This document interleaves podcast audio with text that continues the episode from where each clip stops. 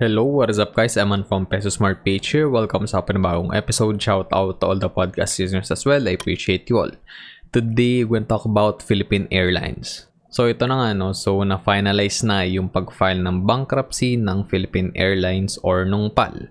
So yun, nag-file na sila ng Chapter 11 bankruptcy in New York with a lender-supported plan that helps the country's main carrier recover after the pandemic devastated global travel. The company aims to cut $2 billion in borrowings through a proposed restructuring plan which needs court approval and will allow the carrier to reduce its fleet capacity by 25%. PAL will also get $505 million in equity and debt financing from its majority shareholder as well as $150 million of debt financing from new investors. Chapter 11 lets a company continue to operate while it restructures. The filing on Friday comes after the airline spent months negotiating with its stakeholders. Yung owner nila, which is si Lucio Tan, called the filing a major breakthrough for the carrier. So the restructuring plan allows the airline to overcome the unpre unprecedented impact of the global pandemic that has significantly disrupted businesses in all sectors, especially aviation, and emerge stronger for the long term. However, kahit wala pa naman yung pandemic, hindi pa rin ganun ka-profitable no yung PAL. While an end to lockdown eased the strain on travel at the start of the summer season in the northern hemisphere, the Delta variant of COVID-19 has recently begun hurting many airlines, especially in the US and in China. Mr. Tan also said previously that the airline, which was founded in 1941, was working on a comprehensive restructuring plan. PAL is the latest international carrier to reorganize in the United States under US bankruptcy code. By using Chapter 11, the company will subject its reorganization plan to the final decision of a US judge. Bankruptcy experts say the US is often the preferred venue in part because the law in America is most favorable to a company and partly because creditor contracts are often based on state law in New York or Delaware. Latam Airlines based in Chile, Aeromexico and Colombia's Avianca Holdings all sought court protection in New York last year, blaming the drop in air travel caused by the coronavirus. The pandemic has forced airlines to suspend flights, lay off employees, and seek financial help. In June, PT Garuda Indonesia's president said the carrier was considering options including restructuring debt and renegotiating contracts with aircraft lessors. So the challenges for PAL Holdings Incorporated, the holding company of the Philippine Airlines, predate the pandemic, 'di ba? So before pa yung pandemic, meron talagang problema no, yung holdings company ng PAL. It has reported losses since the first quarter of 2017. The company suffered a record 71.8 billion pesos or 1.4 billion dollars loss in 2020 compared with a 10.3 billion shortfall the year before. So the airline will continue to operate its passengers and cargo flights based on demand and travel restrictions. The company also said it expects to gradually add domestic and international flights as the market recovers.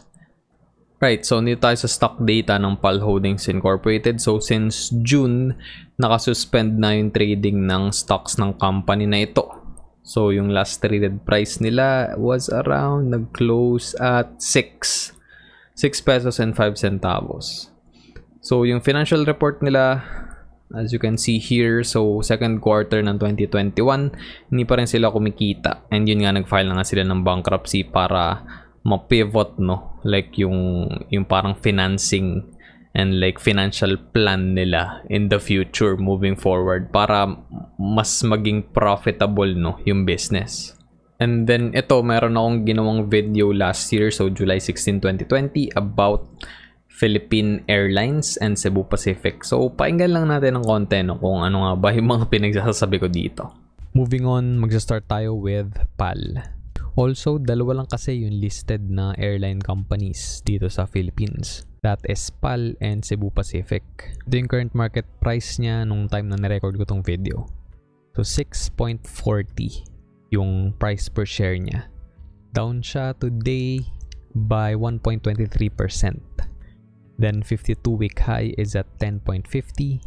52 week low is at 5 pesos. So medyo close siya dun sa current market price, yung 52 week low. And yeah, active, actively traded naman siya. Value around 200k. Then yung volume niya nasa 32,400. Hindi katulad ng mga blue chip stocks na tinetrade mga JFC, uh, Ayala.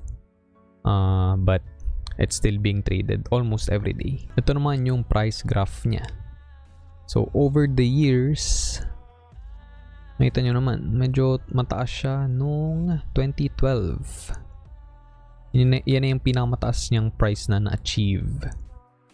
So, above above 18 pesos lang. And then, today nga, nasa 6.40 lang siya. Yan yung previous close. So, may hahalin tulad natin yan sa prices back in 2010. So, andito siya. So yun nga nakita nyo, tumataas. Mer medyo abnormal yung pagtaas niya. Kasi kita nyo naman. Well, yearly naman kasi to. So, kita nyo dito 2011, na-achieve niya yung una niyang uh, highest peak. Then na-beat around 2012. Then after that, medyo bumaba na siya ng bumaba. And parang nag-normalize lang yung prices niya around 2015 until 2018.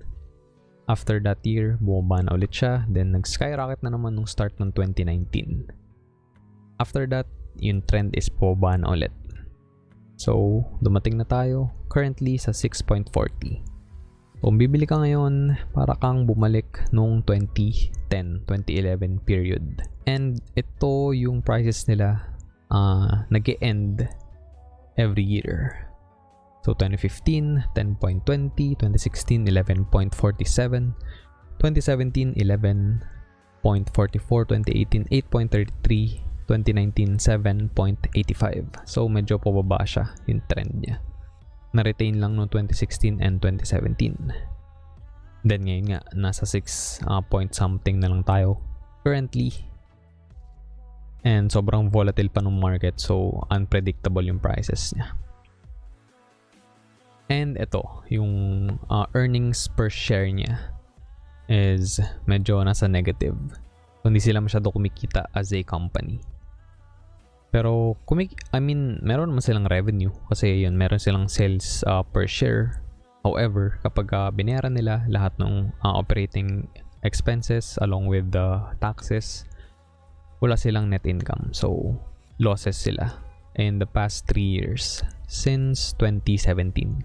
And unfortunately, hindi sila nagbibigay ng dividends. I believe 90s pa sila nagbigay ng dividends and that is sort of a deal breaker for me personally. And ito naman, uh, walang data ng financials nila sa BPI Trade. So wala nung year by year. So ito na lang yung tingnan natin. Uh, income nila last year. So, fiscal year ended December 31, 2019. Then, in 1,000 pesos to. So, in billions na to. Itong mga to. Gross revenue nila, ang laki naman eh. 154 billion pesos. However, yung expenses nila, 151 billion. And kapag ka nakapagbayad na sila ng taxes, lahat-lahat, nasa negative 9 billion, 9.7 billion yung losses nila. Sakit nun. And then, nung previous year, ganitong ano din, ganitong period, nasa negative 3.7 billion din yung losses nila. So, basically, hindi kumikita yung company. Then, ito quarterly naman. So, obviously, since wala masyadong flights nitong first quarter, ng 2020. Gross revenue nila nasa 32 billion pesos. Then gross expense 38 billion. Doon pa lang lugi na agad sila, 'di ba? Mas mataas yung expenses sila compared to revenue. Then net income after taxes nasa actually net loss after taxes is 9.2 billion pesos. Ang sakit talaga. So, hindi na ako kumikita yung business nila before pa yung pandemic and then, ayun nga, dumating pa tong COVID-19. Parang nagra-rub ka ng salt sa wound. Sobrang sakit talaga. And hindi sila nagbibigay ng dividends. Obviously, hindi naman sila makapagbigay talaga kasi wala silang pagkukunan. So, ayun nga. Ano ba yung conclusion natin? I think yung Cebu Pacific is mas worth it na pag-investan compared sa PAL. So as you can see naman yung PAL, ilang taon na talaga hindi kumikita eh. Kahit na everyday nag-ooperate sila. And yeah, normal yung circumstances. Wala tong COVID, COVID na to. Kung hindi sila kumikita. Compared to Cebu Air, Cebu Pacific, kumikita talaga sila. Kaya nakapag-share sila ng malalaking dividends, di ba? So dun pa lang pangita na na mas lamang si Cebu Pacific compared kay PAL kapag bibili kayo ng stocks nila. However, kung ngayon kayo bibili ng stocks ni Cebu Pac, uh, medyo risky din yun. Kasi si Warren Buffett nga, nag-exit siya dun sa position niya with the four biggest airlines ng Amerika. I think mas okay na i-follow lang yung footsteps niya or imimik mo lang yung activity ni Warren Buffett. Kasi I think applicable naman yun sa buong mundo. Yun nangyari sa mga airlines. However, isang banda naman, pwedeng maganda yung upside din nitong stock ng Cebu Pacific. Kasi pagka nag-normalize naman lahat and mabit na natin yung COVID, magkaroon ng vaccine, talaga maging normal na yung mga buhay natin and COVID-free na yung buong mundo. Let's say mangyari yun. Siyempre, yung mga flights, babalik na yan. Mas marami na magiging comfortable na mag-travel ulit. And masaya syempre si Cebu Pacific and of course si PAL din. So kapag ka nangyari yun, magno-normalize na ulit yung stock prices nila.